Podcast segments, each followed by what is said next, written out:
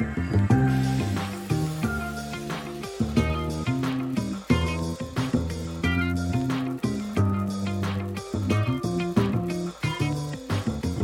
to this season's bonus episodes. In these two episodes, we will share the signals and scenarios from our yearly horizon scanning document on the futures of work. These signals are gathered and curated by us in Good Morning April, and they're our take on what might affect the futures of work. Keep listening if you are curious on what might impact our organizations in the future. My name is Puk Falkenberg, and I'll be your host.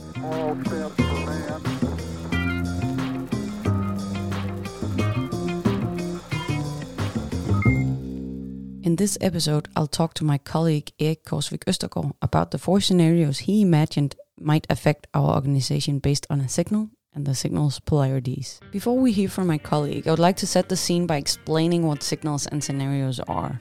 And because we're talking about signals and scenarios from a horizon scanning document, I would encourage you to go to our website, goodmorningapril.com slash horizon, to download it and read and follow when we talk about it in this episode. You can see the signals and the scenarios are illustrated in that, but if you also have the courage to draw along, please do. Let's start by explaining what a signal is. A signal is a specific example of a trend where the trend is a bigger force behind the example. A signal can be a concrete practice, a tool, a product, a technology, or even an experience. It is often a distribution or an anomaly in its surroundings. A signal stands out and makes you stop and ponder. And a signal has the potential to grow and snowball into a trend. To understand what a scenario is, we need to talk about how a scenario is created. A scenario is an imagination of how the signals and trends could unfold in different ways. It is a description of the possible futures from the polarities of the development of the signal in your context.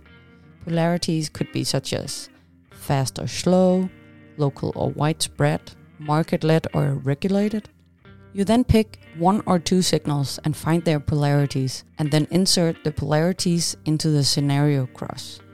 One signal and the polarities on the horizontal axis, and the same on the vertical axis. The polarities of the signals are then on the opposite ends of the respective axes.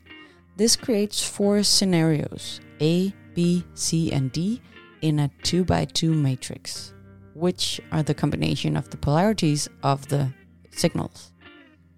Again, I recommend you to download the horizon scanning document, and if you're up for it, draw along through the episode. Now let's dive into the talk with my colleague Erik Korsvik Østergaard. Welcome, Erik. Thanks. So we're going to talk about uh, the scenario you made in our horizon scanning document. Cobots. Cobots. Cobots everywhere. Precisely. And that is your catchy title because Mhm. a scenario needs a catchy title. Absolutely. Um, so which signals are part of your scenario directly and indirectly? Well, directly, it's the uh, uh, cobots is everywhere signal number five, hmm but it also has a spillover effect and and and some correlation with uh, the employee takes control of hybrid work and uh, number uh, and that's number one. And number two about the metaverse. So it's a combination of those three where I try to imagine what could happen depending on how fast it goes and how standalone these applications are. hmm Let's just hear the signals that is directly or indirectly affecting this, the scenarios that Erik made. Signal 5 Cobots and augmented collaboration. Up until now, robots have been used to automate repeatable, high-risk and or boring tasks, typically in the blue-collar domain. With the introduction of digital technology, automation has also entered the white-collar domain and so far with the same intention to automate repeatable, high-risk and or boring tasks.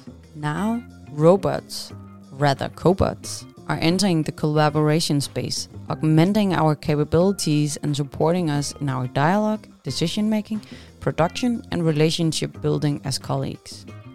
We see them already in Microsoft Office or Google Docs, finishing our sentences.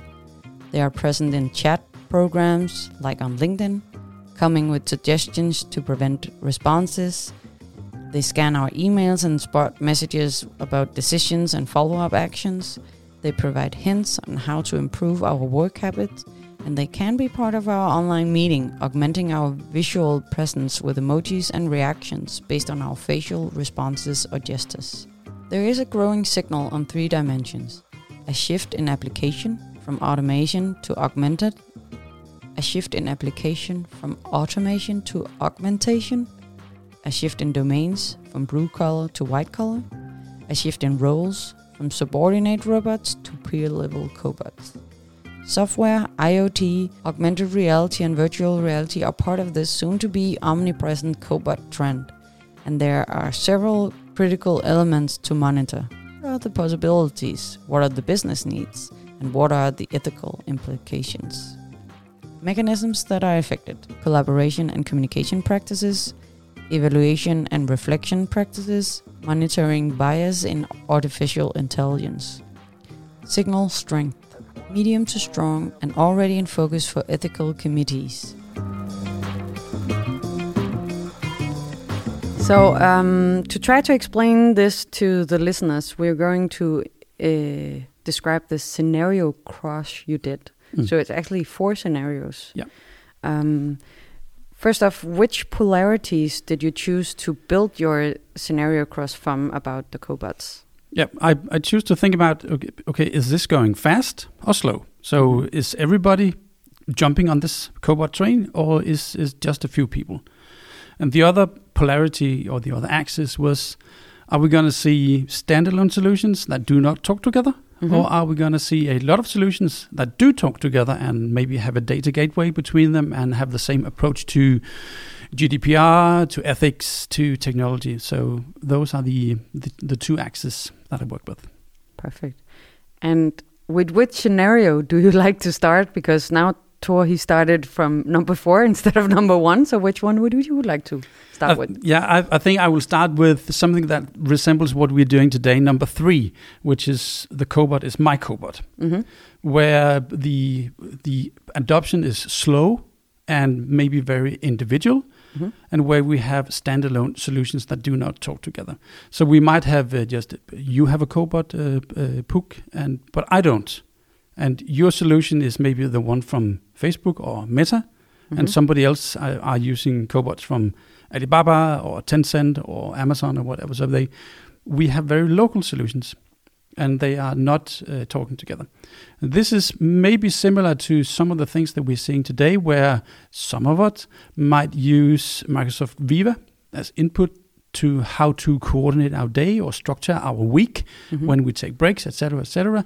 Some of us might have tried. Um, uh, Crystal Knows on LinkedIn, who can profile pictures or, or uh, profile people rather, and, and help us coordinate or talk to them. So that may be the the nearest future that we are seeing there. Mm-hmm. Okay. Uh, now I don't know which number to take, four or two. I think if if we go and extrapolate from there, mm-hmm. um, you could imagine that more people will jump on this train. Mm-hmm. So we might see hundred thousand or a million or a billion people in 10 years' time having a cobot that they use at work for supporting their collaboration and their coordination and their communication. But these solutions are local. So it's like Meta has their solution and it's contained in their world and the Microsoft world. They might also have one, or Amazon has one. So, so you have these uh, big incumbents who know what they do and they they um, they help you. It's in their universe, but they do not talk together. So you, as an organization, you might um, get acquainted with one of these technology stacks. Maybe you have the Google stack, mm-hmm. or the Microsoft stack, or the Elon Musk stack, or whatever stack that you are married into, and that's where you have your cobot regime. That's where your world is. So it's these big, massive organizations um, they are standalone solutions, but many, many people are using them. That will be an extrapolation from the current world today. So, widespread adaptation. Widespread compared. adoption and still standalone solutions. Exactly. So, then if we move to you call it cross platform interfaces as the opposite polarity of the standalone solution. Exactly. That could be going from what I just talked about, and then maybe on a global level, people start saying it could be great that these solutions actually started talking together, Mm-hmm. sharing information, sharing learning across. So if you have the Google stack and I have the Microsoft stack, our cobots could actually talk together. Mm-hmm. Maybe coordinate w- when we should meet up. Uh, what would be the perfect time, depending on your work habits, and the perfect time depending on my habits. How long time should that meeting last? Who should make the prep work for that? Should it be your cobot or my cobot? Who makes the agenda point? Who listens for for notes and actions in the meeting and create them in your Google Calendar and in my Microsoft Calendar? You could also see that going into that area, there, there could be on global level some ethics committee saying that we need to take care of how to behave properly, how these cobots actually behave properly, so you avoid sexual harassment, so you uh, across panels, uh, uh, uh, uh, platforms, so you have a proper um, and shared understanding of, of, of data privacy, all of that. I've, I could see that. So now we both have uh, a widespread adoption Mm-hmm. and we Mhm. have solutions on a global level that actually talk together to the benefit of mankind. That will be a, a nice scenario. It it sounds to me maybe it sounds a bit like utopia unrealistic of everything talking together, but I But don't know if that's a um, bit cynical. Well, It could be that could be your uh, emotion. Mm-hmm. Well, but for each of these scenarios that we are playing out, it's always a question as okay, do we think this is likable Mm-hmm. and is it likely? What's the what's the what's the uh, likelihood of such a scenario happening within ten years? Maybe it's small. What's the likability? Maybe you don't like it. Uh, maybe I like it. So that's the exact discussion that we would like people to have. Actually, to well, what's the likelihood and what's Mm. the likability? Yeah. I'm just thinking about previous history of platforms not being able to talk together. So is the person saying that used a Mac with Microsoft on it and just bought a PC, a Windows PC to actually be able to use Microsoft products on, on a, a good practical uh, level? Yeah. and we all have anecdotes like that, but maybe Yeah. in the future, this is a preferable scenario that we will actually like to to to support. Yeah. Maybe we can, in that way, get insight into uh, people who have different lifestyles than us, so Mm. they have opportunity of access to option. Um, so that's a, it, it. Could be a thing that could uh, um, hmm, remove some of the polarities on a global level. I can easily play out that scenario and, and come up with a lot of ideas. So, Yeah, yeah, and I, I think, I think it's it's more realistic when the first person finds a good commercial strategy for this and actually have a success with it. Then I think many others may Yeah. follow. Yeah. So yeah, likely. Oh, that was interesting. Let's move to the number four before we uh, lose ourselves in in number two. That's a rabbit hole, yeah. Okay, number four, um, that's where you do have cross platform interfaces where they talk together, but it's not that widespread. And I, it, it is in, in, in some sense similar to some of the some of the open source solutions that we have already, where it's it's niche people with niche solutions, very very small solutions that are that are quirky, maybe not work that well, but they and, and they are very local. It's it's underground. Um, some might say that's how Linux actually started Mm-hmm. uh, as an open source uh, thingy that that caught on in local areas, niche solutions for niche people, and now it has become a part of the infrastructure. Mm-hmm. Um, so that's how I, I could see it. That might be a more bumpy ride, uh, also with less regulation, maybe not at all an attitude towards ethics uh, and to how to handle data security and privacy and and uh, uh, behavioral regulation also. So yeah, that's uh, that's number four. I, I do not prefer that myself. I prefer some of the others. So which one do you prefer and why? I actually prefer uh, standalone solutions that are widespread. I can see how an organization, let's say uh, or BMW or whatever, they choose one uh, provider. it could be Microsoft or Elon Musk or Tencent or whatever, and then say this is what we in our organization is going to use. That uh, the, the choice of one provider will hopefully take care of some of the data privacy issues, how we handle GDPR and all of that, and also have uh, a an approach to to ethics. And then in that organization, they have the the same understanding of what the software can help us with and what not. And you, it might be easier for for HR to support people. It might be easier for adoption locally to do that. So that is actually what I prefer. Right now, I might I might learn, but right now it is uh, my my my preference. And how do you think that will affect organization? Because I I understand what you're saying, and I I think that then there might be a hurdle of organizations working together with other organizations when it's standalone mm. uh, platform. So how how do you see that as affecting organizations in the future?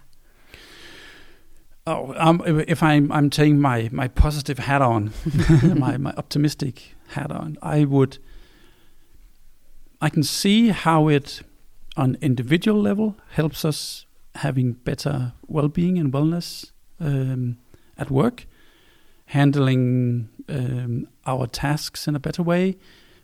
I can see between the two of us that we are better at communicating. So I know your communication style, when and how to talk about facts and when to talk about feelings.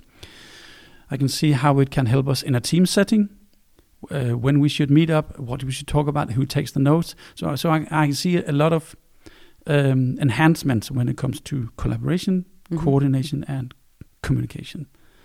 And that will be that will help help them internally. Of course, there is the the issue of or issue or the hmm, the challenge of when you then work together with people who do not are in the same organization or do not have the same platform then you need to be a human being. that might just be nice also. Just to yeah, yeah, yeah. I'm, I'm just thinking like uh, you and me, we are often in many different organizations and imagining them having each a standalone platform and you need a computer and access and each of those. At least I'm gonna, I'm gonna need a bigger bag if I'm gonna carry around all their equipment to be able to talk to their standalone platforms. Or you have it in your glasses, or you have it in your uh, your hearing aid, or you have it implanted in your ring, or you have it in your clothing. It has nothing to do with hardware. It is wearables. It is invasive. It is crazy. I just a few days ago tried um, uh, VR glasses here in Copenhagen, where I actually had a, an online meeting uh, with my avatar working with an iPad, a virtual iPad. We had uh, post-it notes, and it, it was just uh, that was a wearable. I can see that you are going away from having like physical hardware, a Mac, a PC that you carry with you. You might just have access in your wearables, in your clothing. But that is also hardware in some form, right? Wearables? Yeah, but but you don't have to shift. You you you don't shift your your your glasses depending on who you're working with. It, it's just a a switch in what kind of software you have access to. But there there is still that issue of could data uh, flow between uh, the one solution and the other? Is that data breach, mm. where the information that I have with client A might sieve into the information container of client B? Yeah. And if that is not taken care of, then yes, you need two pair of glasses, two pair, pair of jackets, two pair of he- hearing aids. But I would assume that you can, in my scenario, in my world right now, I am playing around with that you can contain data in a yeah. in a in a proper way, so it is concealed and contained in that kind of data container. So you just like switch between context. You can wear the same same pair of glasses that can help you with head-up display and all that, mm. and they actually exist. So then someday in the future, I'm gonna see you from uh, head to toe in wearables with different logos from different clients, accessing different communication channels all the time with what you're wearing. Is that the the future scenario? That is a solution. that is that is a future. Yeah, that uh, that might be so. So yeah. Perfect. Uh, just a last question before we wrap up. Uh, what would you say uh, would be the next step for our listeners if they are into the scenario that you are describing here? Try it. That's it. Try it out um, in your team uh, and make it a team effort, not just yourself, because it, it's uh, it, it's more fun and more learning when you do that together with people.